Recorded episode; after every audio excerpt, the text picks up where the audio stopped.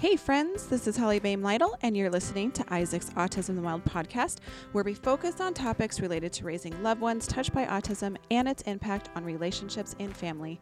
I'll be sharing some of my personal parenting experiences, raising my son Isaac, who passed away in 2007, as well as an entirely different parenting experience as I now raise my son Caleb, who never ceases to blow my mind with his beautiful autism perspectives. So grab a drink and join me as I interview this week's panel of exceptional autism parents.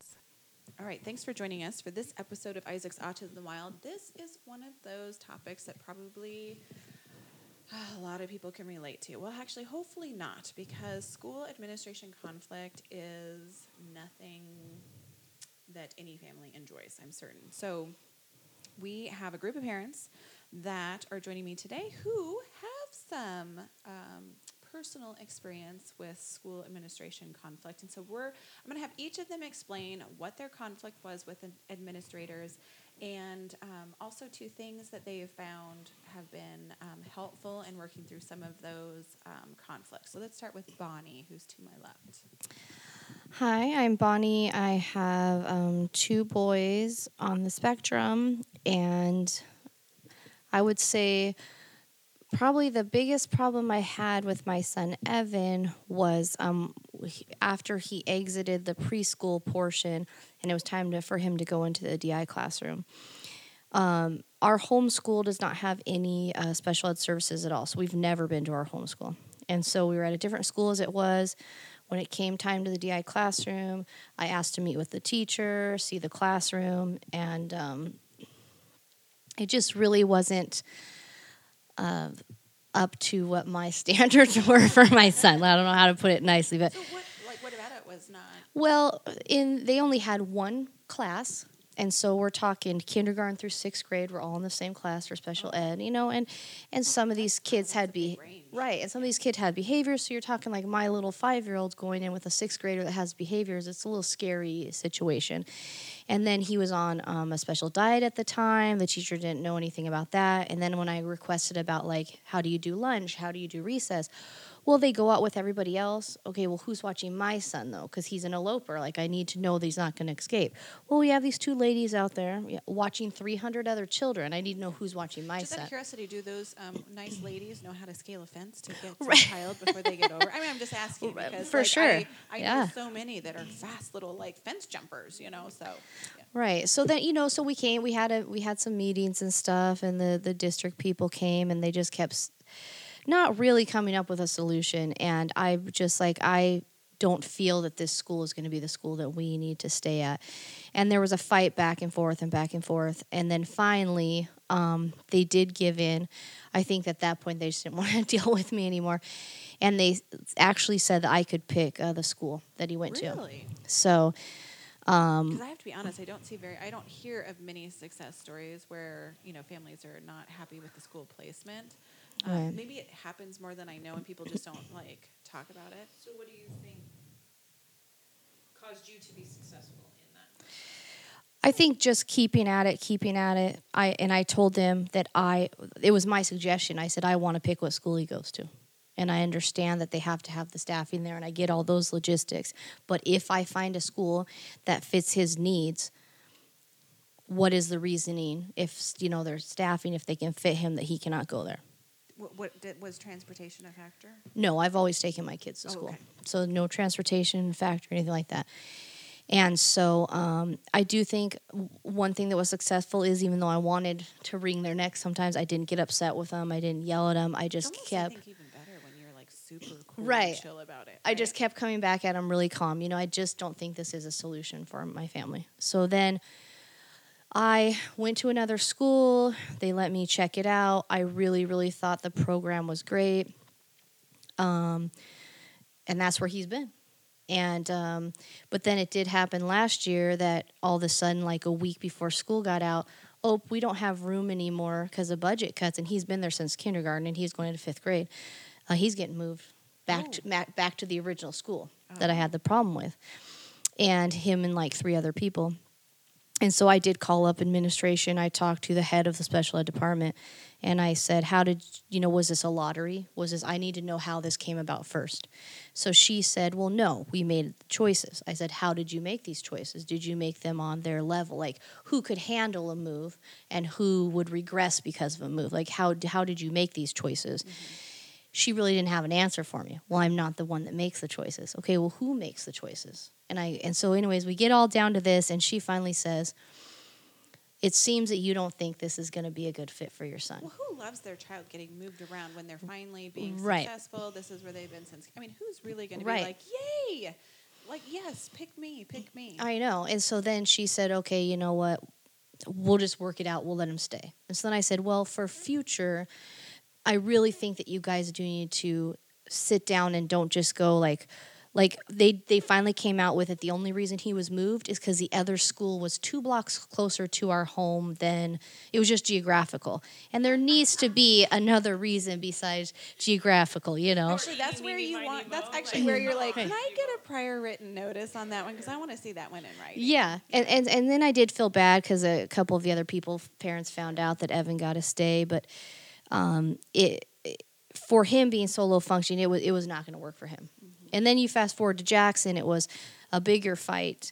Um, he was exiting the preschool program and he was going to kindergarten in gen ed, and I asked for an aide.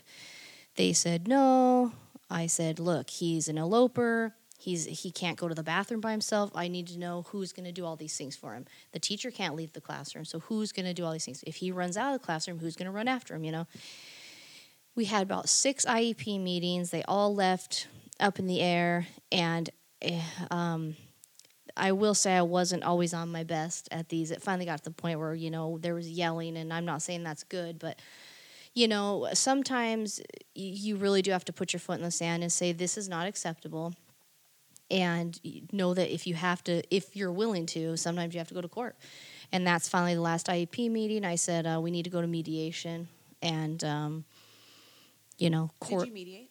yeah Okay. and, and that's very um, intimidating because you go in a room you're with the head of the special ed department you're with one or two lawyers you're with a mediator and then you know we we didn't really have the funds to get a lawyer so it was like me and my husband So you were doing it yourself. Yep.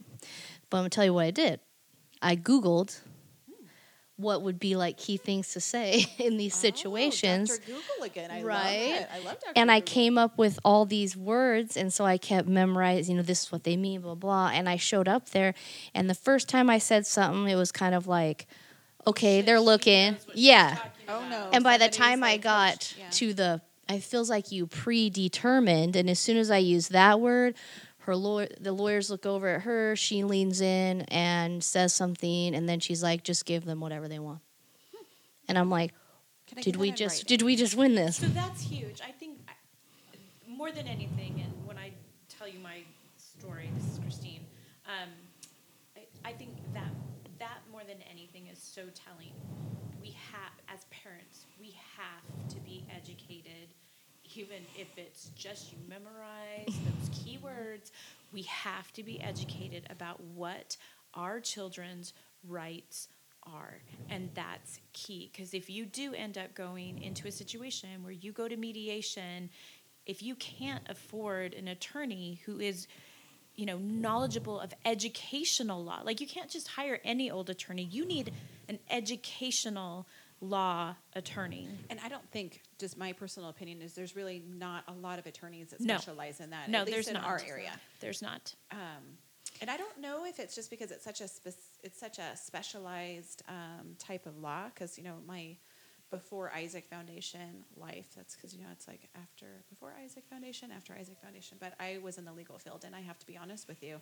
Um, you know, I spent 18 years in law. And I don't know that I could actually give you a list of attorneys, you know, because you, you're used to, you know, Yeah. sending, you know, referrals for different types of law. Don't know that I would actually have any for you. Yeah. And Um, you know what was really helpful too is so we did we did bring one person, but it wasn't a um so my good friend Jim, he's the one who started SOAR Behavioral Services. Um he I say, could you just come and bring your briefcase and just like sit there so that like it seems like we have and he's like he's like for sure definitely and Yeah. so he said who he was so they like thought they didn't know what he knew and i'm just like hey we'll just do whatever you can i mean you really will do whatever you can Yeah. and, it, and probably googling his Yeah. name like underneath. I the know. table, like, but I think that's the kind of thing that I mean I have found that when I've sat in IEP meetings with parents, just as sort of a friendly person, like I'm. And I roll in going, well, I'm just their parent advocate. I'm just going to take notes and be an extra set of ears and eyes. And all of a sudden, again, if they know that somebody's taking notes, and when I do a quick little question like, "Oh, let me just make sure I heard you correctly when you said that um, there's no possible way that this person can be provided with this accommodation." I just want to I just want to make sure I have that really clear in the notes that it's it's impossible to to do this accommodation. And they're like, "Oh, well." It- Did I say it- impossible? It's not impossible, but you know, in this, and you're like, mm-hmm, yeah. So that's hilarious that you brought in a friend with a briefcase. yeah so i mean a- and then sure enough on the you know we won and that was a really big win and then on the first day of school yeah my son almost made it out the second door to leave the school but he had the aide and that is exactly why You're like, hey, can we just get this documented that this happened? Oh yeah, and, and I mean now you know, f- fast forward he's in second grade. He doesn't have an aide, and he's capable to do do the things without it. But um, you know, And again, you're you're comfortable with the fact that he doesn't need an aide, but at Right. the time he did. right? So. And, and, and I mean, there's always going to be things that slowly, you know, that you're just going to have to fight for. But just remember, I think if I give any advice is, when they say, like you said, impossible or no, it can't happen, you're the parent. And at least you know know that you you know, sometimes you're not going to win, and that and that is unfortunate. But at least go to bat for your kid. Don't listen to the word no, and just you know fight fight it out as far as you can. you know? Well, and it's not. This isn't a, you know. Well, mom said no, and that's the reason why. We need to hold our school, um, our schools, and our administrations accountable for giving us the reason why. You you tell me, and what I heard you saying in each situation is you kept asking them to justify their decisions in every situation, whether that was um, where they were going to place your student or why they were going to move him from a, a very successful program to why they wouldn't provide you know a, a para educator for your other son. Like you kept asking them to give you more justification than you know well mom said no. And that you know like we all do that with our kids um, because i said so. Well, yeah that that doesn't work with with education. It, there Yeah. needs to be justification and reasons why they make the choices that they make um, and all of those need to follow the rights of the of the child Yeah. So, and I think that kind of piggybacking on what you're saying too, it's like in the medical industry, we are programmed to not question people in the medical industry. You're not to question doctors or ask questions or get clarification or, you know, can you explain to me why I'm not eligible for this procedure? Like, at what point am I eligible?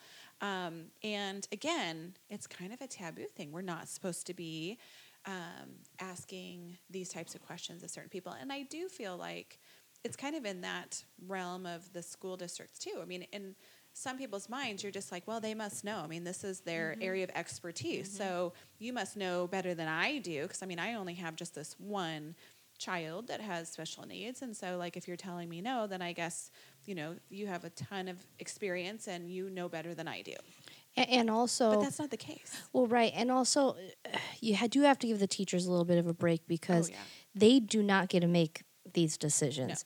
And I, I, especially in the situation with Jackson where we're trying to get the aide, his teacher was trying to fight for that, but at the same time was being told to be silent. And it was really sad to watch because I just wanted to say, let her talk. Yeah. let her talk. Let her have a voice. And so i actually requested at the mediation that the teacher be there. And she here she was i felt bad. She's like this 60 65 year old teacher and she's like this is the first one i've ever been to. And i'm like it's okay. First one for me too you know?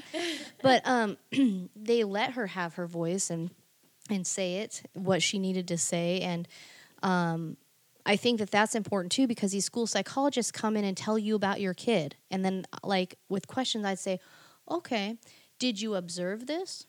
with my child? Did you, you know, because I think that I would say, like, I think the teacher's input is a little more appropriate. She's observing my child every day. She's watching them go through this. Yeah. she's Yeah. with them daily. Only like six, out, five and a half hours Yeah, a so you're- day, but you know, Yeah. So, so I mean, that's important too. Like, who's giving the information? Is this somebody that's never even spent, you know, they- they've read a written note, you know, and they've never even spent five minutes? Uh, your opinion's not going to weigh very much on me, you know. So I want somebody relevant to the situation to come and say, if his teacher was like, you know, Bonnie, I've been in here every day. I really think he's going to succeed. You might be hovering a little bit, uh, but that's not what she was saying they wouldn't fully let her say everything, but she agreed with us, you know. So I, I think you got to remember that, dude, the teachers are in a hard position too. They are. I mean, there's a lot of politics Yeah. in a school district. Believe you me. So yeah, I agree. Well, and teachers just don't get to make those decisions. They don't get to make staffing decisions. They don't get to make placement decisions. They get a list of kids who are going to be in their classroom, and and that's it. Yeah. So Christine, go ahead and um, share with your uh, your story. But I I do want to make sure that my two other parents that are here have unique backgrounds. That you have children with special needs, but you also have worked um, in the school system. So let's make sure you explain that because I think that you two, um, Tanya is also here with us, and so she'll share her story here in a minute. I think that you guys are kind of even it's more interesting because um, you know you are a parent so you know how to advocate but you also have been involved in some of these systems so you've seen it from the other end so share with us christine your well, I'm. Christine, and I have a 12, almost 13 year old son, and he is in seventh grade this year. So we've been doing education for a while now. Um, I was a teacher for 10 years. I was a secondary teacher, so um, I, I truly have to give a lot of um, grace, and I'm so thankful for those people who are willing to teach elementary school because I think that is really, really hard. Um, but I also, can I ha- can I just ask one, Uh-huh. interrupt and ask a question because Sure. this is something that um, because your kiddo is getting older, and so now you're doing the IEP um, uh, Uh-huh. in the you know secondary world. Right. When you were a teacher, how many IEPs were you asked to attend? Because I'm actually finding out because I'm you know talking to you know because I at my two high schoolers, um, so they're in high school. I'm the PTO. Um, they're basically they're the president of their PTO. So I'm just meeting more teachers and I'm asking more questions and it's just, you know, like I am finding out actually that they most of these teachers in secondary education are not actually being brought to the IEPs. No, we're not. Um, gosh, I mean, it's been a long time since I was a teacher, but I cannot even remember a time that. I was also um, I got my master's degree in school guidance and counseling, Oh, okay. um, and then I was also a um, principal intern, and Oh, so. I've sort of um, spent a very short amount of time um, in sort of that administrative arena. So between the the counseling and the administrative, I sort of see that other side. You know, Sure. you're not in But the not classroom. the you're teacher. not right. I'm not okay, in the see, that's what So- I, I'm just like, again, I'm just asking questions because I'm just getting to know all the teachers and I'm just like, hey, out of curiosity, just because I have a personal vested interest because my son with special needs will eventually be at the school. So I'm just kind of asking those questions, just kind of trying to. As a secondary teacher, I was not. I don't. I can't think of even one IEP meeting. And if I did have any um,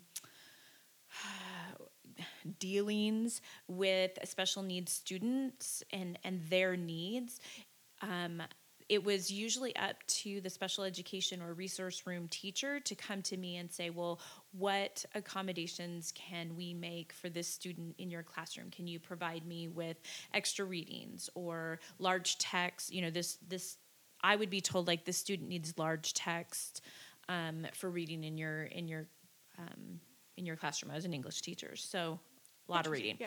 Um, but truly involved at the secondary level, no. So Okay. I am going into that whole. My son will be in eighth grade Yeah, so next that's year. kind of an um, and middle school, middle school basically runs um, like high school in terms of multiple teachers throughout the day. Um, and so there, there's a lot of people to bring to the table when we do have an IEP meeting Okay, so now so that'll bring me story. to my, yes, yeah, exactly. So that segues totally into your to, story. Um, my conflict. So my son has had a paraeducator since um, forever. Um, So paraeducator, because I'm actually finding out different states call them different. So I don't know who's all listening to this podcast, but you know we're state of Washington, and so there's a lot of terminology when you're talking about teacher aides, aide, paraeducator, one on one. um, a one-on-one. Um, yeah, all of those things. Okay. It's just those teacher assistants, those para educators in the classroom. Okay. Um, and sometimes you get a one-on-one. Sometimes there's just a para educator in, In the, the classroom. classroom. who all 30 students have access to. So, Sure. but my my son, um, since the very beginning of his educational career, and we're talking literally pre-K, has had um, a paraeducator um, assigned to him. So we don't quite know how to do school any other way, especially in general education classrooms. So we um, were making we were making the transition from fifth grade to sixth grade, and and for us sixth grade was in the middle school, and so that meant that there was a complete change in the way my son's day was going to be. He um, was now instead of spending say all day long with one teacher, maybe switching over for a science project to another one of the fifth grade teachers. He he now it was going to be run a lot like secondary education is, where he has a locker in the hallway and he has passing periods in between, and he's going to have four or five different um, teachers: one science, one math, one social studies, and English, and a math, you know that type of thing. And so the entire structure for him um, of his school day and what it was going to look like was going to be completely different. And we had had the same paraeducator since second grade. So second grade, third grade, fourth grade, and fifth grade. Same person, four years. That's like let's talk about Yeah. a subject matter expert on my child. Our paraeducator was second only to me. Okay, like Sure. there's just nobody who knew him better. So we were told, and this is this is this should have been my my very first um, red flag warning, and it kind of was, but it was one of those things where I was like, well, that's slightly odd. I get a I get a phone call in August, like three weeks before school starts, from the um, assistant superintendent for special services of our district, calling me to tell me that our paraeducator was not going to move to middle school with my child because the middle school already had um, enough paraeducators for the children in the building.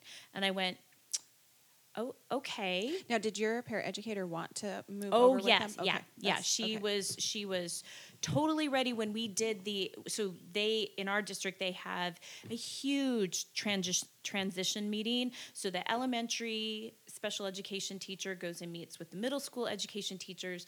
They talk about each you know child's case and what what their needs are and their Now, are you part of this meeting, or do they just do it on your behalf? no, they do it on our behalf, you know, because it's like it's teacher to teacher. Like, here's who you're gonna get, here's where they're at, here's what their needs are. So it's a teacher to teacher, and and I'm completely okay with that. Um, and everything was set. Like nobody had an issue with our paraeducator moving from the elementary school to the middle school because, for all intents and purposes, she was sort of assigned not necessarily to the building because that was actually a question that I asked um, that she was assigned to the the student. And since he was moving up she was going to move up. Three weeks before school starts again assistant superintendent that should have been my first clue. Why wasn't a building administrator or even you know the special education teacher at the at the middle school calling me to say hey we already have this many paraeducators. One will you know one of our paraeducators already in the building will be assigned to your student blah blah blah. So i was like okay so that was weird to me and i went uh, okay I get a call and an email from the building um, assistant principal who's in charge of paraeducators, confirming for me, yes, we have a paraeducator assigned to your child, blah, blah, blah. Um, we get to the first day of school. Now, mind you, all of this communication has gone on like in just the f- days leading up to the first day of school. Nobody is telling me that anything is different. There will be a paraeducator. We'll meet them on the first day of school. First day of school the paraeducator they told me was assigned to my child. We meet him. Hi, we'll meet you in the classroom. Great, woohoo! Um, I'm walking out of the building, you know, and I see the paraeducator, and he's and he says, "I'm sorry, but you're, um, I'm not assigned to your son." I'm like, "Well, do you know who is?" No, I don't. They've just assigned me to another student. Go to the um, Thank God you saw that office. person. On I know, right? Had I just walked out, I'm like, okay, my son is not going to know how to access lunch, um, and it was a hot lunch day. And a locker. It, he's he's gonna struggle with his locker. He's gonna struggle with going, and the building, the sixth grade part of the of the building, they had to exit that sixth grade part, go outside to then access the rest of the building, like the gym for PE or the lunchroom or the office if if they needed anything. So I'm like, oh well, there's a perfect opportunity while he's going from one building to another building without somebody for him to just kind of go, I'm out of here. I'm out, you know, and um. See you later, people. so I go into the office and they the office just says, "Oh, well, we don't have anybody assigned to Cameron today." And I went, like today or period. "Well, I yeah, it was I'm like, "Uh, "Oh, okay. What happened between I don't know this weekend, which was the last communication that I had with the administration here and this morning?"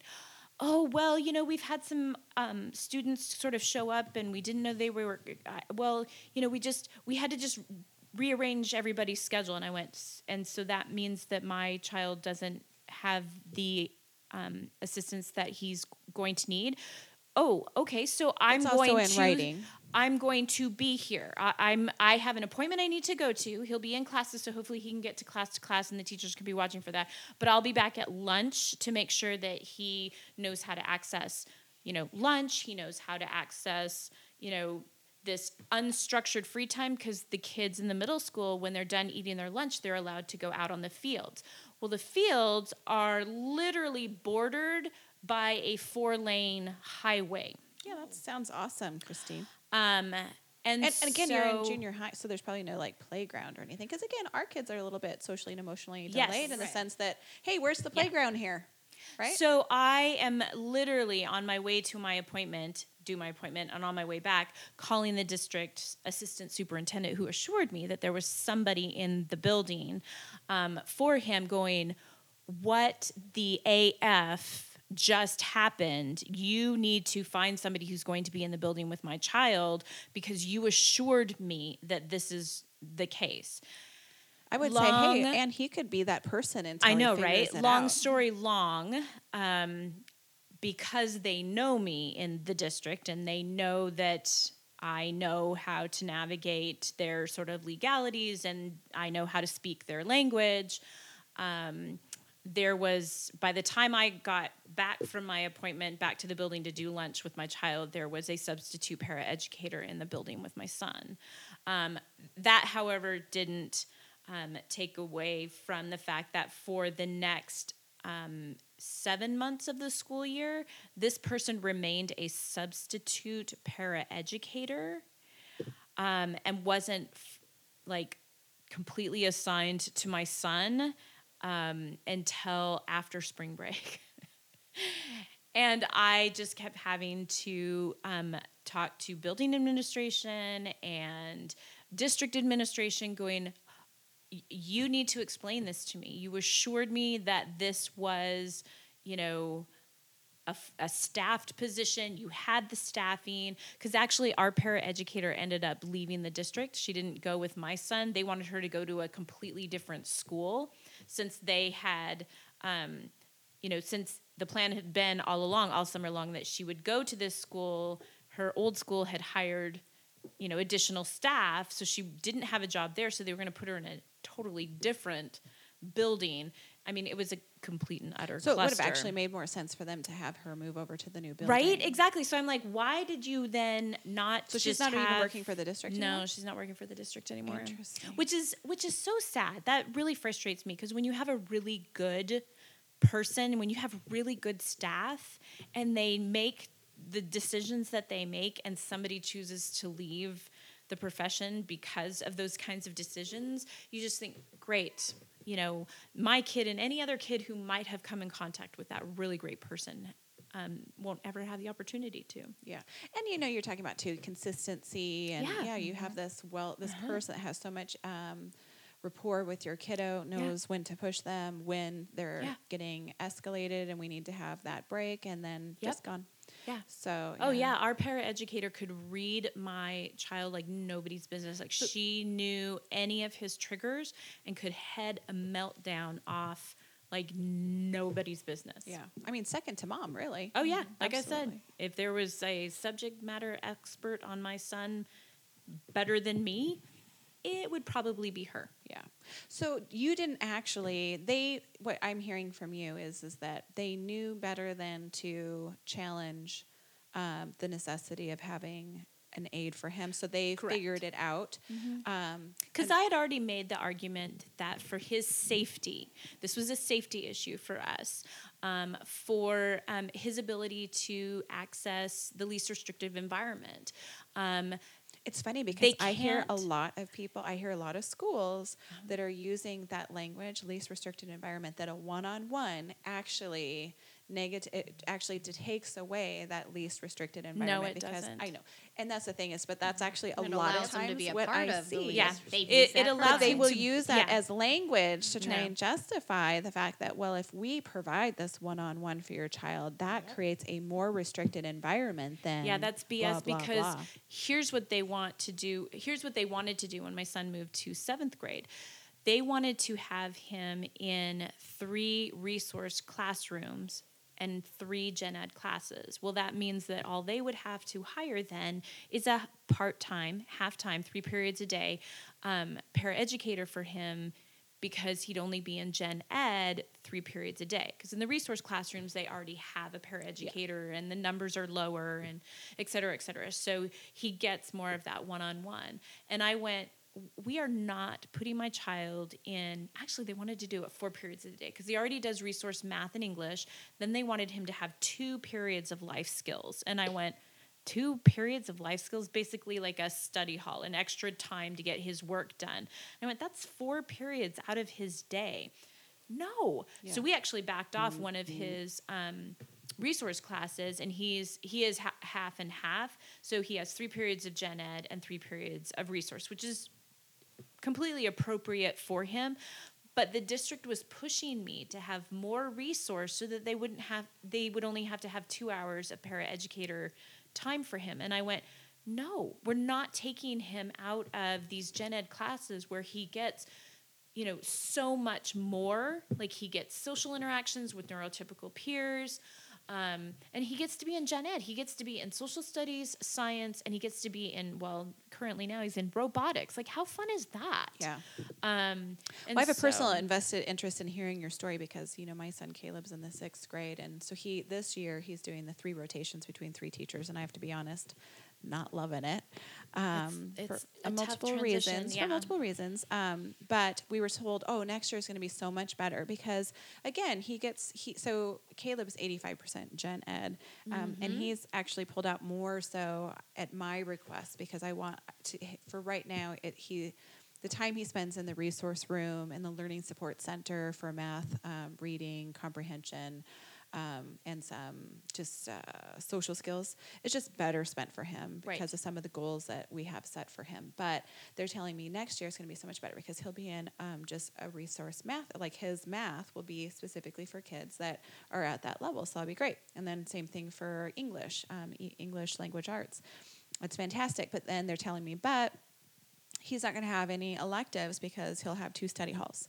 And I'm like, oh, well, That's we'll be. exactly what they wanted Yeah. to do to Cameron, and I went. And I said, well, we'll be talking No. about that because Yeah. here's the thing. Um, I don't give like two beans about uh, PE. Just don't care Yep. about PE. "Yep, Cameron doesn't um, have E." PE." And so we we'll him. be, yeah, we'll be going, we'll elect out of PE so Yep. that the child can get to do something that he really enjoys Yeah. doing. Whether that's or it just and th- here's the argument we made when because we literally just had this discussion at the um, when we made Cameron's schedule is we pulled Cam out of PE. How hard was that? Just incidentally, do I have a big fight ahead of me? No, not Okay, at good. all. Oh, good. Well, Oh, one, yay. one because um, at it do, until high school, it, it doesn't count. It's not like a graduation requirement. Perfect. And I already know that as soon as we hit ninth grade, it, because it, I think it's like two credit, or at least it used to be, you needed two credits of, of PE, and so you get a half PE a- or health, or is it as have to be a physical education? yeah. So Gotcha. while Cameron may have to do one semester of of health, Yeah.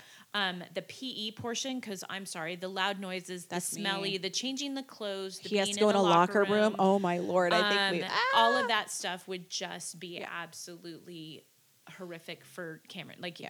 And they should be thanking me for just yes. opting out of that. Like I know, you right? Should thank me for not forcing. But here's the really great thing is online school, you can just online say, hey, you know what, we'll take care of the PE graduation requirement, um, Oh. online PE, and um, you'll just have to document sort of like the different, you know, um, physical activities. So Cameron's involved in hockey once a week, and in the you know wintertime we ski, and in the summertime we swim. And I mean, I am all about. I will get him Physical education. one- yeah. whatever outside physical you know stuff that we need to do if it's okay we go for a 15 you know one mile walk run around our neighborhood every afternoon like we will manage the pe credit to take him out of that Gotcha, so that okay. he gets exposed to those elective classes That's just like it. it broke my heart when you're like, "Oh, you're telling me he's not going to have." Well, no, because he's going to have two study halls because that's Yeah. what's going to support him Nope. for his IEP. And I was like, "Yeah, okay. So when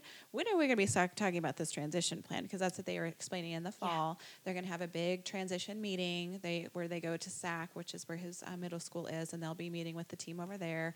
And just to let you know, though, he's not going to end up having any electives because and that, and Nope. I'm like, "Oh well, I guess we'll be talking about." Because the that, so. argument I made for them is I said, we are not in seventh grade going to limit our um, ability to find Cameron's strengths and weaknesses. Yes. So he, if only if he's exposed to those different elective classes, whether that's music or art or leadership or robotics Yeah. or flight in space. I don't even know what. I mean, there's a myriad of electives Yeah. that um, they do just quarterly in our school. So every quarter he gets to do a try different. something different. Yeah. He gets to try something different. So I said, "Oh hell no, we are not pulling him out of that." Yeah. So we we I just said no. He can have the one little life skills study That's what hall I was class. saying, yeah. He gets his um, elective core, and then he has two other gen ed classes. So Yeah. he- gets three gen ed classes, three resource classes, and we still have that para educator. And again, I, I truly just think one, I don't get a lot of the um, pushback or them um, telling me I can't have the things that I'm requesting for him because I go in with knowledge.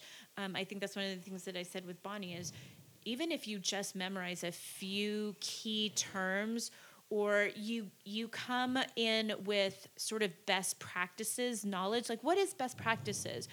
Best practices in terms of education is to expose students to as much as we can possibly expose them to and then offer them the accommodations that they need um, in order to be in those classes. And so i always use the you know that educational terminology in terms of i'm not going to limit his experience okay?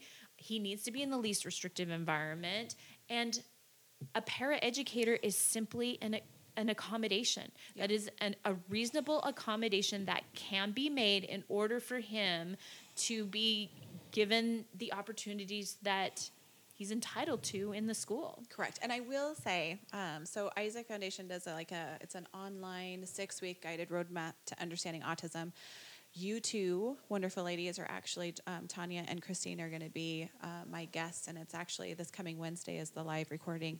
Um, and we're talking all about IEPs. And I'm going to tell you here and right now, um, it is very challenging to get a one-on-one um, within the school districts. And so you really dr google is amazing for what things you need to have documented to prove why it is that your child needs to have a one-on-one for you know x number of period you know like hours out of the day. And so just you know it just so happens that my guests that i have today have one-on-ones but i'm telling you this is a very very so i don't want to give people the miss um, impression Yeah, that uh, right. one-on-one is easy. And my son doesn't anymore. They did make it hard. They Yes. kept, we had to do a once a month evaluation Yeah. to see every month does he still need the, uh, and then I'd have to come to the meeting every single month, Yeah. explain again why he still needs the paraeducator. And this was every single Yeah. month until um, I finally felt comfortable that he uh, didn't have it anymore. Yeah, Eh, because the goal is, you know, like in a perfect world, as a parent, I don't want my kid to always have to have a one-on-one because,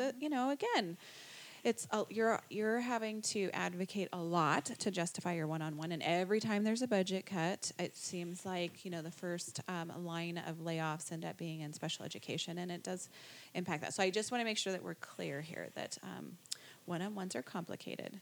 So. Um, Tanya, go ahead and introduce yourself. Okay, my name is Tanya, and I have a nine year old fourth grader with autism. And um, I will say, when he started off in kindergarten and first grade, we were in a different state, in a different school. And while he definitely struggled, he was all over the place in kindergarten. I didn't have con- the conflict that I've had since moving. There, the administration was great. As a parent, you're a part of the IEP team, and they very much made me feel so. They always at- asked for my suggestions on how to work with him, and the principal there was great. He didn't have a pair at the time. At that time, he didn't really need one. And then we moved. And as most people know, kids on autism with autism don't do change well. No. So moving was a challenge. So we get here, he starts a new school, second grade, and he just couldn't handle it. Okay, so we started second grade at a new school, and I was getting constant calls to come pick him up. He, in that one semester, he was suspended a total of seven days. Oh wow. Yeah. So how often was that? Was so he was suspended. What does a suspension look like? I was Just for the day, or was Uh, it three uh, days?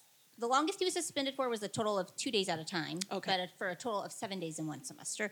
But Okay. that doesn't include how many times I was informally called to pick him up. That was not an official suspension. Oh, so if you were to calculate those days in there, what did that look like? I have no idea. You wouldn't don't even remember. Oh, it's so many. Yeah. Okay. Way too many to count. Oh, geez. I honestly don't remember. Um, so I just remember Yeah. when you were going through all of this, and you were just like, "Oh my gosh." and yes, was like, and "Oh." so I also um, Which like would you think Christine, they're second Yeah, grade and second to be like suspended that many times? as a child with autism who doesn't get it, it throws off his routine. So then when he goes Yeah. back, it's that much harder for him to get back Yeah. in the routine because he's a very routine oriented kid. And so it throws him each time. And yeah, I was not happy about it at all. And kind of like Christine, I have a background in education. yeah And so I but your was school counselor background. Yes, I was a. I have a master's in school counselor. I was a, a master's in school counseling, and I was a middle and high school counselor Okay. before I had kids, and then I taught second grade for a year as well. And so I understand coming from the other side that like getting a para. I understand why districts would prefer not to do it. It costs them money for one thing. Yeah. And so I was very okay at the beginning with like, let's try all these other accommodations first. A para should be the last thing on our list to try.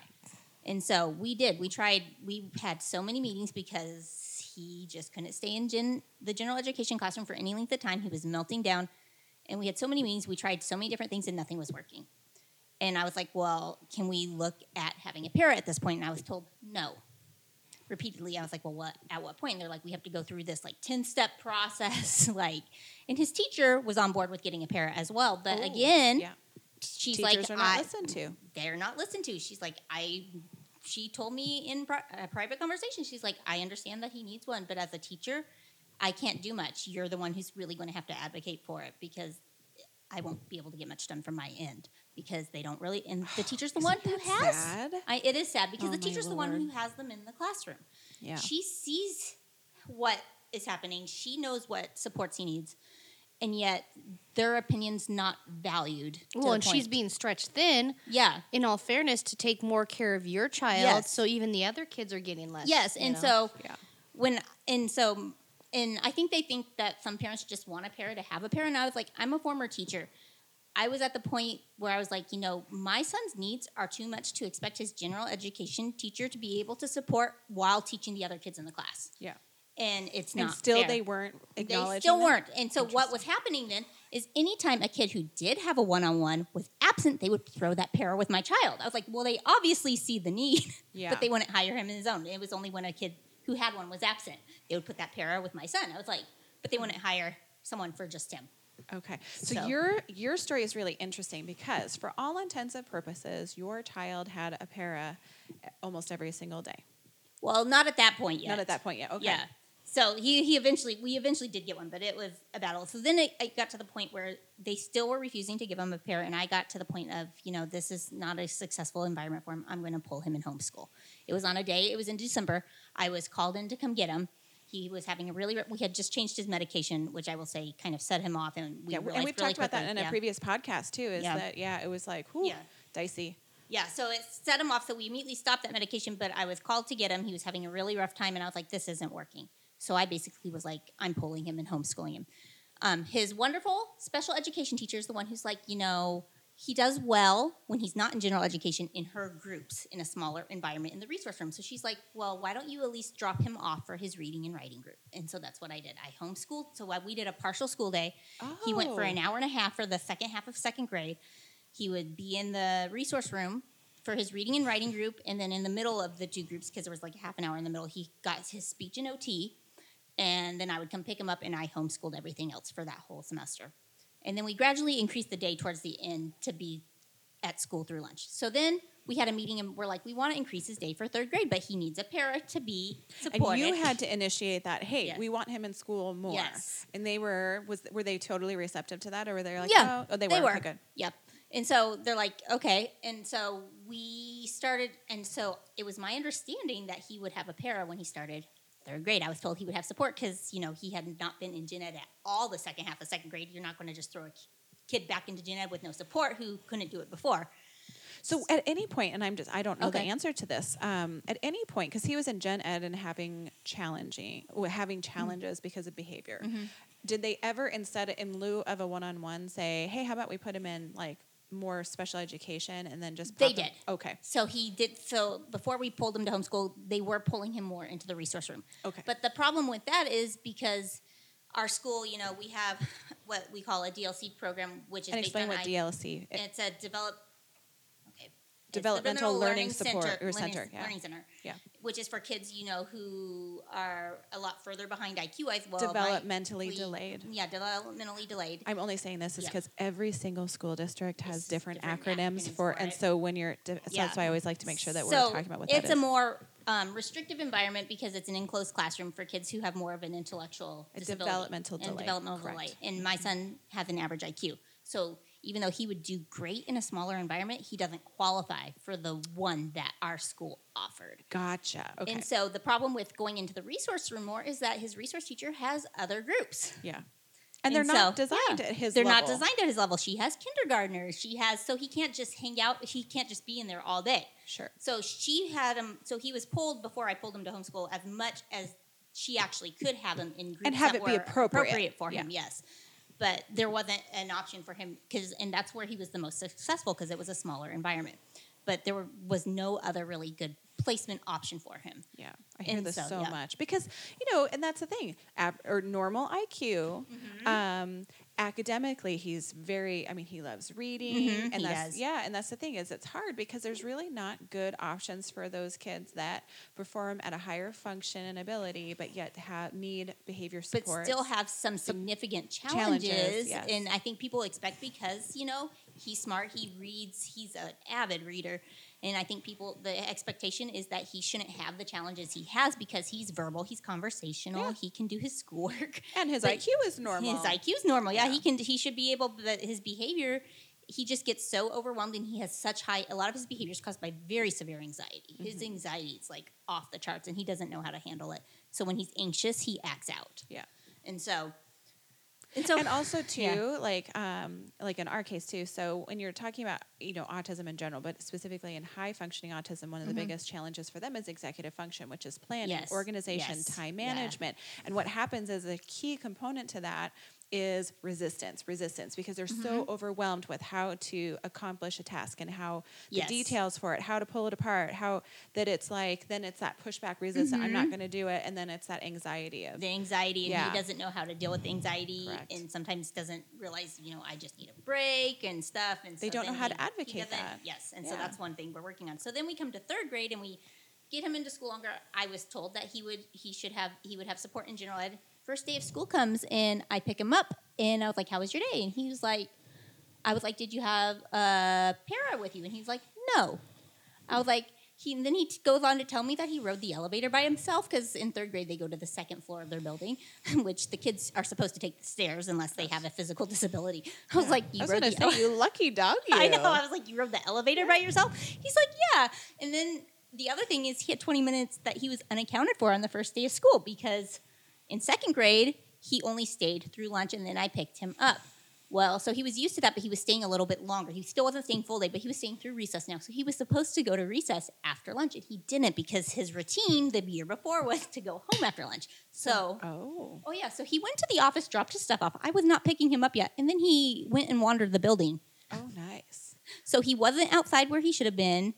Um, no And one nobody knew what he realized, no one knew about it until his um, occupational therapist ran into him in the hall because he was looking for his book that he had left. Oh. Yeah. Interesting. And so she brought him back down to the office. Yeah. So he wasn't because I was like, this is why he was supposed to have a one on one because he doesn't, he gets so into the routine, he doesn't have those executive function skills to know, like, you know, I need to go outside with my class now, even though we talked about it. The hey, what would you like me to do right now? Yes. I'm not quite sure. Sure, yeah, That's- or that- to that ask. something, So yeah. he just wandered the school looking for his book, and Yeah. Yeah. I was not? like, okay. I was like, So how did you make the case? So then what did that look like in terms? I'm guessing they weren't just be like, "Oh yeah, you're absolutely right. You should have a one-on-one." oh no, no, no. It So I went in. I kind of marched in the next day, and I was like, he's supposed to have one, and I went into the principal, and I was like, he needs to have one. And so what they did is they did at that point manage to find someone who currently there because he was only going to school to 115 at the time because we were doing therapy, and they managed to have someone find a pair to go to specialist with them. They had specialists first thing in the morning, like music, PE, library. Mm-hmm. But when he was in gen ed, and then he had his reading and writing group and resource, and then he had like a, per- a sm- short period of time in gen ed before lunch. And he still did not have a parent. And then I was getting calls from the school hmm. to come get him. And I was like, I was like, okay. I was like, does he have a parent? And the assistant principal, who was new to the school, so she did not know the previous The year situation. yeah. backstory. I was like, I was like, does, does he have a parent? She's like, no. I was like, well, he's supposed to. And she's like, oh, I did not know that. So I went into the principal and I said, you know, this isn't fair to his teacher. I'm a former teacher. I basically told her, I was like, I'm going to attend class with him during the time he does not have a para until you find someone. And I and did. how did they like that? Uh, I don't think she knew what to say. She didn't really say anything. She was like, okay. And so I did. And I called the assistant superintendent of special education too and informed him that I was doing this. And so within a week, they found they managed to get more support for him. However, they still didn't hire him one on one. They gave him four different paras for the whole time he was at, for the half a day he was at school. So for half the day he was at school, he had four different Different people para-eds working with him. Probably They during different breaks and such Yes. from other people. They'd shove that- them in. yeah, I bet. then- Yes. Okay. So And how I- did you how did you finally get them to say yes? He does need a para ed, and here's what our plan was. Like, how many months of the school year did okay, it so take for so them this to was do that? uh, this happened in September still, beginning of school year, and so then in October, I basically we had an IEP meeting, and it still wasn't going well. And I told them it was the end of October, and I told them at the IEP meeting, I was like, And was this your regular IEP meeting no or one that you requested? One that I requested. Okay. And I was like, so he's a kid who does well. He was still struggling immensely, even with that para support. I was like, he's a kid who needs to have build a relationship with a person before he can trust them. So having four different individuals work with him is not doing that. He needs a consistent person. He needs consistency. And so I basically, and I'm a pretty even kill person. I don't You lose are my one of the chillest people I know. to I be do honest. not lose I mean, my Bonnie, temper. I love you because you're my f- perfect parent. But like, you know, you're like, you know, you know, when you can get fired up. I I lose my shit Yeah, sometimes. she loses her Yes. shit sometimes. Well, Phil, But I you, lose very, like, you're very I low-key, very very rarely lose my temper. I lost my temper at an IEP meeting, Ooh. and I oh. kind of yelled at them all. Were they shocked? Because I would be shocked Oh, if you they, shouted. they, I they actually like, they actually called a stop to the meeting because they're like, this is no longer productive, and we had to stop the meeting. And so, oh, okay. yeah, and then after that meeting, because they were still I was gonna say I kind of. well, I got into kind of a big argument with our educational specialist because she was still fu- arguing about not having a one-on-one for him. like he didn't need it. That he didn't need one consistent person. Oh, yes. okay. And I was so like, she's not no. saying he doesn't need it. He just doesn't want need to have one that's assigned, signed to, to him him. Yes. for consistency. Yes, and I was like, well, obviously the four different people's not working because I'm still getting phone calls and his behavior chart's still like not great. And what she's really saying is, we They don't, don't want- want to pay. No, for they don't wanna hire someone. Right. Yeah. So after, and then I brought out, and then I brought out my special education law book during the meeting. And I was like, well, wait. it's yes. And she told me I couldn't use the book, and I that's when I really kind of lost it too. Oh, Yeah. wait, I'm sorry. Let me just clarify. So you had a special Mm-hmm. education law book that you purchased, and then they actually told you, someone in this IEP meeting Mm-hmm. told you that you could not use the book? Yes, because it's written by Pete Wright, and it's just his interpretation of the law. Oh, I see. And I told, and I, but she was, she was, an, she's an abrasive person who would always cut me off, and I was starting to say, but she cut me off before I could. But it still has the case laws in the back of the yeah, book. case law is case law. Yeah, case Yeah. law's case law. It doesn't change. Yes, he may have put his interpretation of what this means, but in the back of the book, it has the written case law. But I wasn't even allowed to say that. She cut me off and got super defensive because I was challenging. But her but isn't issue. technically what she's saying do her interpretation? Yes. Well, and here's the thing, you know, having, you know, my having spent part of my career in the law field, guess what? All of law, Law? is an Interpretation, interpretation I know. Mm-hmm. of the case law. Okay, that's what it all is. She said it was up to the school districts to, de- to determine their No, actually, interpretation of the it's case up law. to the judge, really. Yeah, like I if we know. end up going to that point, they But- decide which interpretation. So this is the meeting. So I lost Yeah. my temper. I was like, you know, I don't lose my temper. So I, we called the meeting off. It was no longer productive at this point, and I sent an email to the district administrators at the office um, saying what had happened, and basically said, you know, this, this, this happened. This shouldn't have. He needs this. And so then what I did after that is I went over and above our assistant superintendent of special education and emailed directly our assistant superintendent of learning services, who's over them. Oh, And yes, the boss and- man. Yes, I and, well, boss woman. boss woman. Yes. Ooh, I like And it. so, so her administrative assistant called me, and I set up an appointment. So to meet with her in the middle of or uh, November. Okay. And what happened next was three days before I was supposed to meet with her. All of a sudden, out of the blue, they hired someone for him. Wait, what? I know. Okay, So, so, what I'm nobody got in hearing, trouble. I was going to say what I'm hearing is that you just go one step over, and uh, Yes. that can expedite. Literally, I was meeting with her like on a Tuesday, and on Friday, I found out that they had hired someone for Logan. Okay, okay. So I still You met still had her. the meeting? I still had the meeting because I what did the meeting look like? She was actually very receptive. I said, I told her I felt like I was being pushed out of the school because besides all of this, they were also recommended him for the behavior program during this time as At well. At a different school. At a different school. And I told her, I was like, that's not the least restrictive environment. I'm sorry. A one on one in his home school still is that allows him to be in general education. This is Yeah. a more uh, restrictive environment, switching him from his home school into a more restrictive classroom. Sure. Um, and again, you are, you know, again, your child is um, allowed the least restricted environment.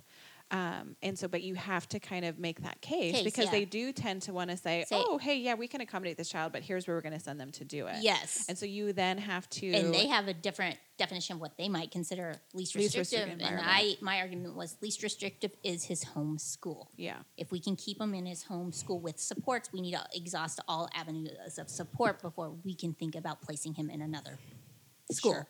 And that's one of those arguments where that's again subjective. That's interpretation. Mm-hmm. Yes. Mm-hmm. Is it really? Yeah. So yeah. Oh gosh. Yeah. gets So when I met with her, the adminis- the assistant superintendent of learning services, she was very receptive. I told her what happened. I was like, you know, I don't want the. I basically told her I was like, we can't change what happened. I just want to make sure in the future that this doesn't happen when I'm told he will have support, and then it doesn't happen, and then the whole beginning of his school year is horrible. Yeah.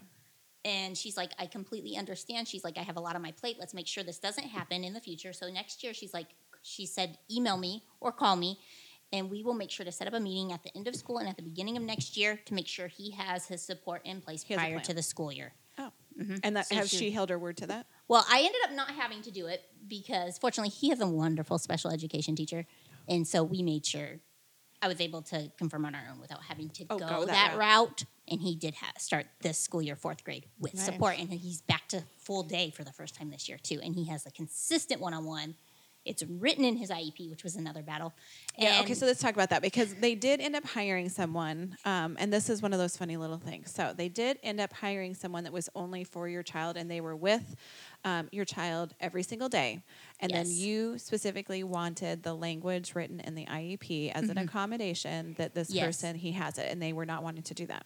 yes, and, And, they and the reason why they don't want to do it is because because they don't want to be held legally to it Because if something else happened and there's yeah. a they have another problem, they can be like, oh, hey, we're gonna just it's take not written. So there Or, no or doc- like with Jackson, how we had to go back once a month to fight for it, Mm-hmm. then you don't have to because in the IEP they have to follow that IEP. Mhm. It wasn't documented, and they, our school district doesn't document it for any kid in the district. I found out, so it wasn't just mine. Is that even legal though? no, so I went to our office OSPI, which Yes, is like our it's it's their interpretation Yeah, of yeah. the law. Because it just seems a little dirty. Because It like, okay, you're giving these kids a. We're acknowledging the fact that they have to have it. They we've hired people to meet this. You know, to to do this.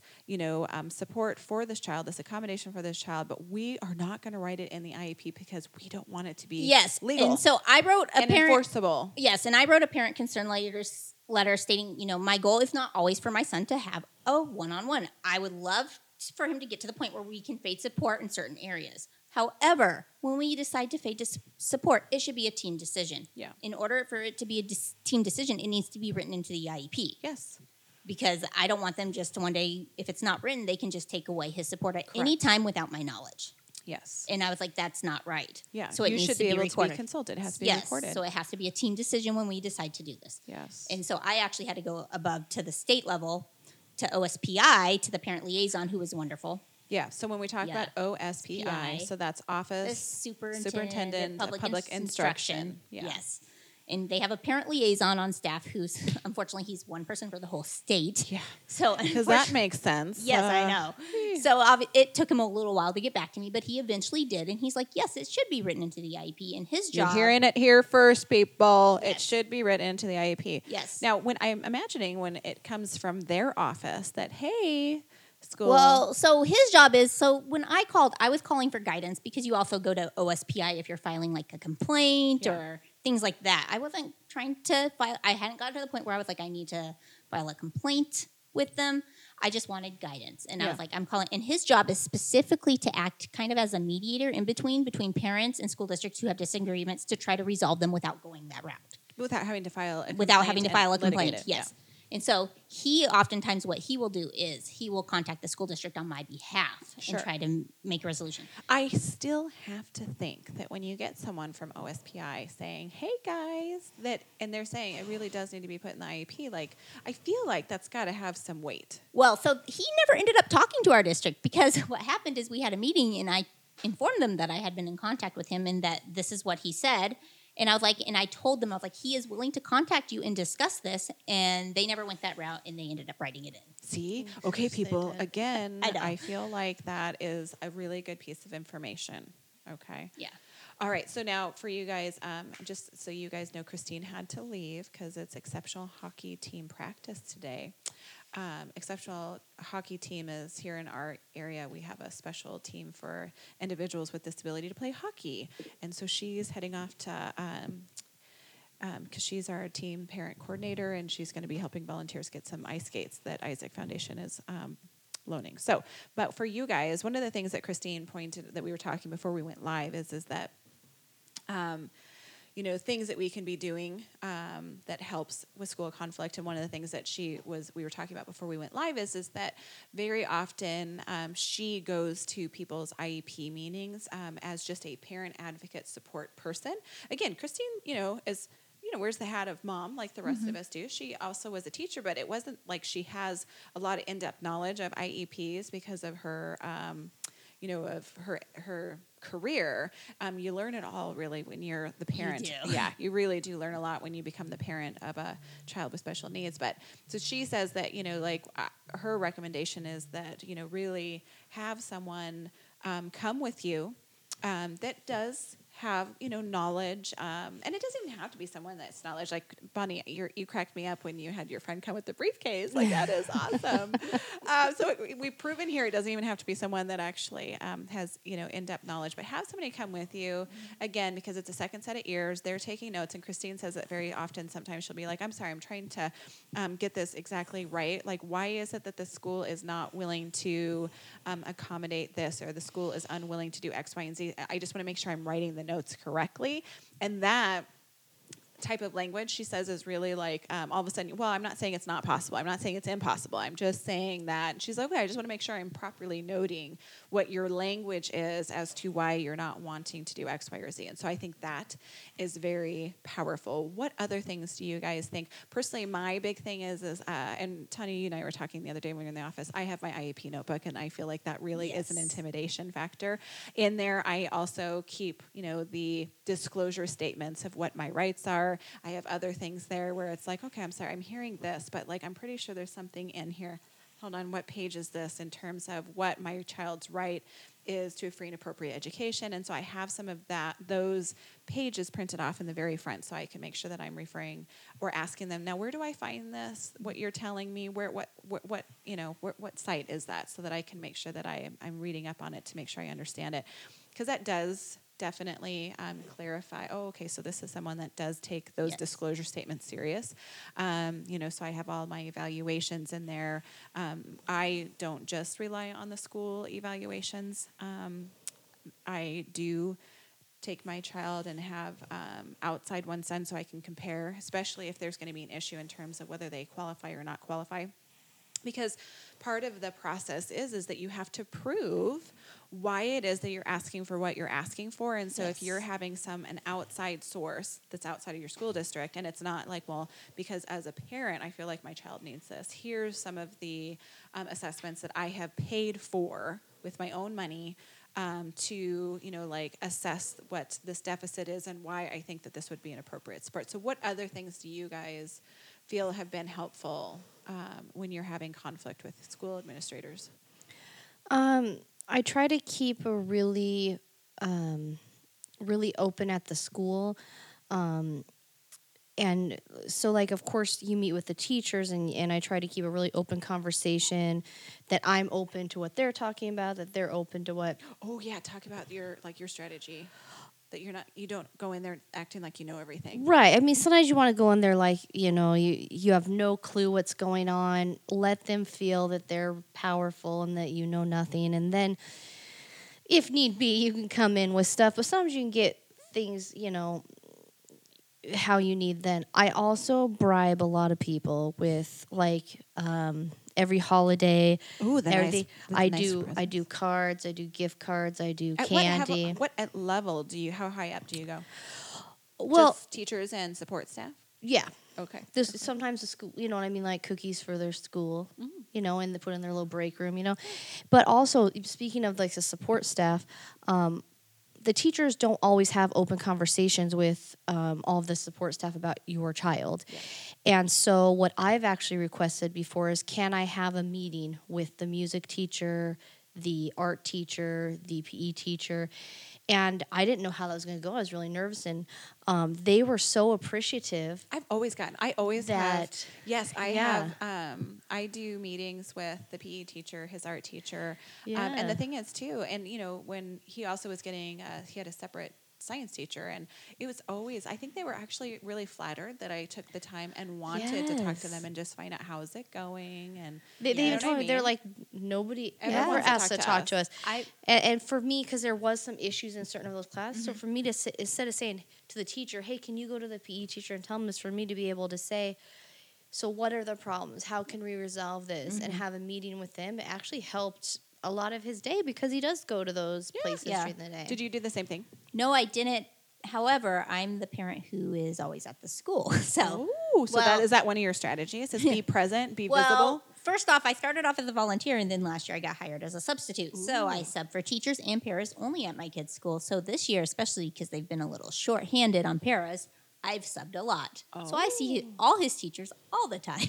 Yeah. yeah. And so I have like that constant automatic like communication because I always see them. Yeah. So is there a trick? Do you feel like because Bonnie, you made a really good point that um, sometimes what the teachers and the paras would recommend, they're not really listened to in the IEP mm-hmm. process because it comes more from that administrative perspective of, you know, we can't accommodate this because of staffing, because Yes. of resources, blah, blah, blah, blah. Mm-hmm. Is there, have you ever found that there is an effective way, Bonnie, you talked about when you guys went to mediation, you had the teacher come in and she actually got to talk about what she felt was in your child's best interest. Is there, beyond that, has, have you guys figured out a way to get to be able to have the teachers weigh in more that helps support on an administration level? I haven't figured that out, but I really wish, you know, I feel like sometimes I wish teachers could weigh in more without the fear of retaliation Yes. for doing Right. so. That's Right. what I'm. That's what I Feel and I like. feel like um, it is each teacher because like um, I've had teachers where I automatically say, "Is there a parent way to do this first? Because I don't want to cause problems Yeah. with No, teacher. that's me too. A- And, uh, if they say yes, okay, let me go and do Yes. this. And then sometimes the teachers will be like, "But just so you know, I'm not afraid. I'm not afraid to go to bat for your kid. I think your kid needs this." And but and I get it. It's intimidating. Some people are not up for that intimidation, Yeah. and I get that. And I've been very very lucky at this new school. Is they even let me be involved in what teacher, what class he goes into the next year Oh, really? like what do they what class do they think would be most appropriate what um where do they think what friends would be most appropriate in his class Oh no. kidding. because he only relates to a couple kids so by sticking them together um that well, here's the thing: really if they good- work well with certain students, it makes sense that because of their needs and their sensory profiles, they're going to continue to do well together. right Um, and so, and and their ESL students is who he Oh. who's who he you know because he has a hard time with and has a ESL stands for English as a second language, Right. Yes. And so he has a hard time communicating in a different way because of his autism, and they have a hard time because they're learning English. Yeah. So it, so he really tends these three bo- uh, boys and him have just. Um, there's these three Marshallian boys that have just really locked onto him, and so they've really made it that for the last three years they've got to stay together oh, that's nice. and that was Really really, nice. has Yeah. helped him because there was issues in at recess and because he doesn't know how to how do you socialize with people but he already knows with these boys Yeah. so it's so some of those things and do they have to do those things no but that's what i think that the schools need to realize is by just making a simple Yeah. accommodation like that it didn't cost any extra Yeah. money you just you really could make a whole yourself it's, it's, it's easier on them mm-hmm. because it's it's a putting them in an environment where there's less problems so really by them mm-hmm. making simple accommodations half Yeah. the time Yeah. it, it makes it easier One of the But they always Yeah. think that that's just going to open the door that every parent's going to require their kid being with this kid. And then how do you also too, and you know, because I have situations where you know you have families that are frustrated because they don't want their child in the same classroom with another child because of the behaviors, and then it's dysregulating to their child. And then how does the school district manage that? I mean, that is just something where so they oftentimes Yeah. just say, nope, we're not going to let parents have Yeah. any input whatsoever. Well, yeah, we um my son's special education teacher handpicks his teacher based on, you know, her knowledge of the teachers and who will work best for him. Yeah. But the other thing that's helped my son tremendously, which some parents don't always want to do this, but for me, the fact that my son has autism still, even though he's verbal, Eh, it's very obvious Yeah. because of the behaviors. So I go into his class every year and I read a story to the class on autism Yeah. and it has helped tremendously. Like third mm-hmm. grade, his classmates were wonderful with him Yeah. when he was having issues at recess with kids from another class. They stood up for him. They went and told the school social worker. They told my me. They told the teacher, mm-hmm. and they I'm with you on that one too, because you know, and I I work with a lot of families that are are have difference of opinion on this, that, yeah. um, on the It- like topic said, of whether or not you, yeah. So I have some families that they really want the diagnosis to be kept private, and it's only to be shared. Actually, it's not even shared with all of the individuals at the child's school necessarily. Do you know what I mean? Like certain staff members know what the Yeah. diagnosis is. I mean, if there's accommodations, here's the accommodations, but we don't have to tell you why um, because they don't want their child labeled and and I do understand that concern. But I'm with you, Tanya. I have always with every single class I've always been open to mm-hmm. the you know here is how we have explained to and uh, Caleb a- I that he asked Logan autism. too. I asked him. I was like, "Is it okay for me to do this?" Because if it's not okay with him, then I wouldn't. And and Jackson actually participates. We do that too, and he actually participates. We made a board, Yeah. and he helped make it, and we participate in the class discussion. Mm-hmm. And he also helps tell his friends how his brain works and how it, you know. But you know where I think that it works is, and why they're comfortable with it is because we don't treat it as though it is like something to be ashamed of. Mm-hmm. Yeah. That this is what makes you unique and awesome, and here's the things that you are really you do fantastic, and here's yeah we have some struggles with like you know Caleb doesn't like losing, and he trouble he struggles you know just making new friends, and there's the you know he has a lot of sensory issues, and so you know we do therapy because we're working on those things, but we really highlight the fact that you know, autism is just an aspect of you. It doesn't Yes. define you. It just it explains why some things are really easy and why some things are a little bit challenging. And we use the Xbox and PS4 analogy for Caleb. Um, you know, it's just different processor. And so if you want to play with your Xbox friends, that's the brain processor, um, then you have to be willing to make some changes so that you can play using that game that game console. Um, now, your friends, if they want to, you know, play with you, then they need to be willing to play that PS4 game console. It's a different, you know, like, um, you know, uh, game uh, controller, and so there's just things that we have to be conscious of because everybody's different. And when you start giving everybody the language to understand it, we're not stigmatizing. It's not stigmat. We're not stigmatizing any of it. We're just saying open language, open communication. This is what it is. Here's good terminology. Here's you know how Caleb refers to it.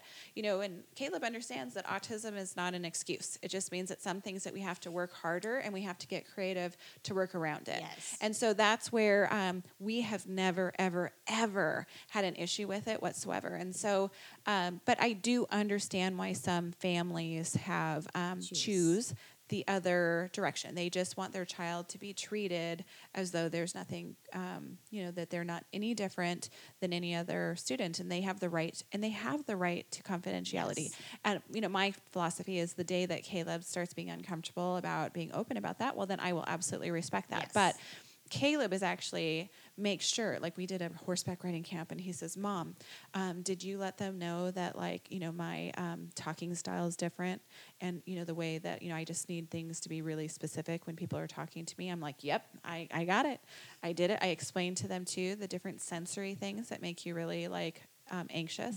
Uh, covered all of it. I explained that you may need your headphones, and you know sometimes you need to see it done first before then he, Yes. you know, he shouldn't be first. You know, I said I got it all, um, and he, you know, just does that check. Now we're working on transitioning into him being comfortable to relay that information, but because of executive function and some of his expressive language processing, it's still difficult. So we have other supports in place. But um, you're absolutely right. It's just um, you know we've never I've never regretted.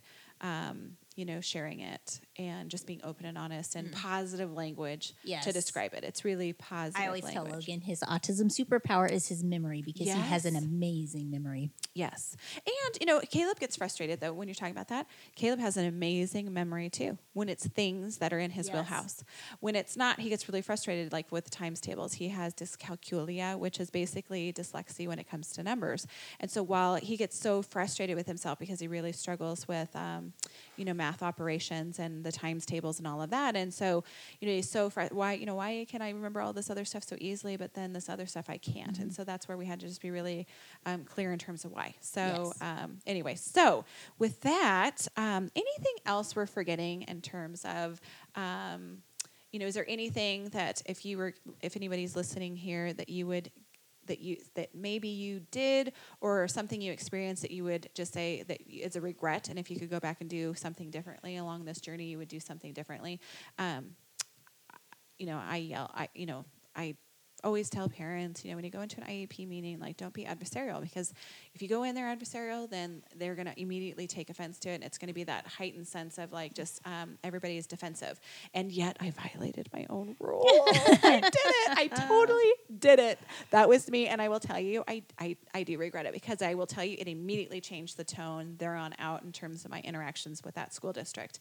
Um, we since moved districts but um, and so that is one thing is um, was I right? I do believe I was right um, because there was an issue with you know they had lied to me and not and not been hundred percent honest with me, and that set the tone for then I didn't trust and I verified everything, and that became really adversarial because they felt like you know I was constantly you know trust but you know verify and it um, so then every iep meeting i mean i had the principal there. I had pretty much every person that you could think of from a district per like level b there. And it was all because i felt like i couldn't trust them. And so but i could have handled it differently. I could, didn't have to shout at them because um, I do feel like that really set a very negative tone the entire time we were there. So now, with that being said, I have actually done repair with the um, individual again that I had the issue. We had uh, coffee time, and it was fantastic um, to just be able to say I'm really sorry about that on a personal level. Like I'm not in your school district anymore, and you know, like we had a nice kumbaya, hugged it out, and Um, so all is well. But anything that you guys can think of that um, of what not to do.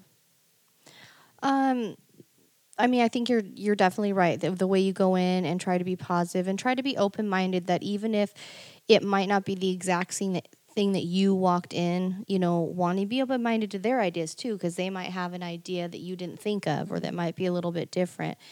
And um, so I think that's really important. And remember that you have a voice and and you don't have to accept no or you don't have i mean Mm-hmm. you know, don't need to go in there being mean but you do have a voice you do know your kid Yes. better than anybody else and um, just make sure that no matter what whether it's your idea or their idea the number one thing is that your kid's getting what your kid needs Yeah. And sometimes I like to call our IEP meetings like problem solving sessions. Ooh, language. Because you're right. Some of them is because sometimes when I if I'm calling a meeting that's not our annual, it's usually because there's something happening that we need to address and figure out. And it's like, well, I I might have some ideas, but I want to hear what your ideas are too. Let's try them. Maybe it works, maybe it doesn't. Then we can come back at the table and meet and see what's working, what's not. I mean, Yeah. we all come to the table with different experiences and different ideas, and we need to problem solve. You know, why is this behavior happening? What can we do to help this behavior? Sure. and improve and everyone's going to have i might have some ideas but they might have ideas too and being open to that and to trying other people's ideas as well Yeah, I'm with you on that one. Is is that um, when we switched school districts, I was like going in there, and this is how we're going to do this, and it was just like, and then I was just absolutely taken aback by the fact that his teacher was like amazing, and it was just like all she had so many great ideas, but again, I wasn't expecting it because she's Yeah. gen ed, Yeah. and so in my mind, I'm like, oh, you you don't really know what we're talking about here because you're a gen ed teacher, and you know, in my you know, th- I had a preconceived idea. And I'm telling you what, most amazing human being ever. And she, again, gen ed, fantastic ideas. Um, she seamlessly integrated um, things and supports that I never in a million years would have even thought. And so, you know, even a person like myself, where I feel like, you know, I've been around the block a time or two. And of course, I have, I am really lucky because I hear about a lot of other people's train wrecks. And I also hear about a lot of other people's uh, successes that I feel like I know better than um, most. And so I was telling, I tell you what, I was like, oh, well, I'm going to check myself because there are some Yes. really amazing gen ed teachers out Yes, there there that have fantastic ideas that I would have not even considered. So. All right. Well, we will wrap up. This was a really long podcast. It's like an hour, 20 minutes long. wow. I know it because I feel like when you really start diving into it, it's a real charged um, topic. Topic. Um, I had other parents that had wanted to also be here because believe me, I'm not here to tell you that there it, it doesn't happen because it does. But I also will tell you that there I have a lot of families that have had nothing but positive IEP experiences and have not had to um, experience some of these uh, challenges. And so you know, don't get discouraged and don't think that it is always going to be a challenge because. Um, my positive IEP experiences and special education experiences far outweigh my challenges. Just Mine so, too. Yeah, so I just want to be very clear that we're not trying to paint a very doom and gloom perspective of special education and the system. Um, but what this podcast is intended to do is that you know give you. Um, at least a perspective in terms of what some of us have experienced and things that we have found that were successful um, so that it will help you navigate that system. So we will wrap up this episode of Isaac's Autism in the Wild. And that's it for now. If you want to be notified of our next podcast release, be sure to hit subscribe. And just remember, we're all in this together, so find your tribe and hold them tight.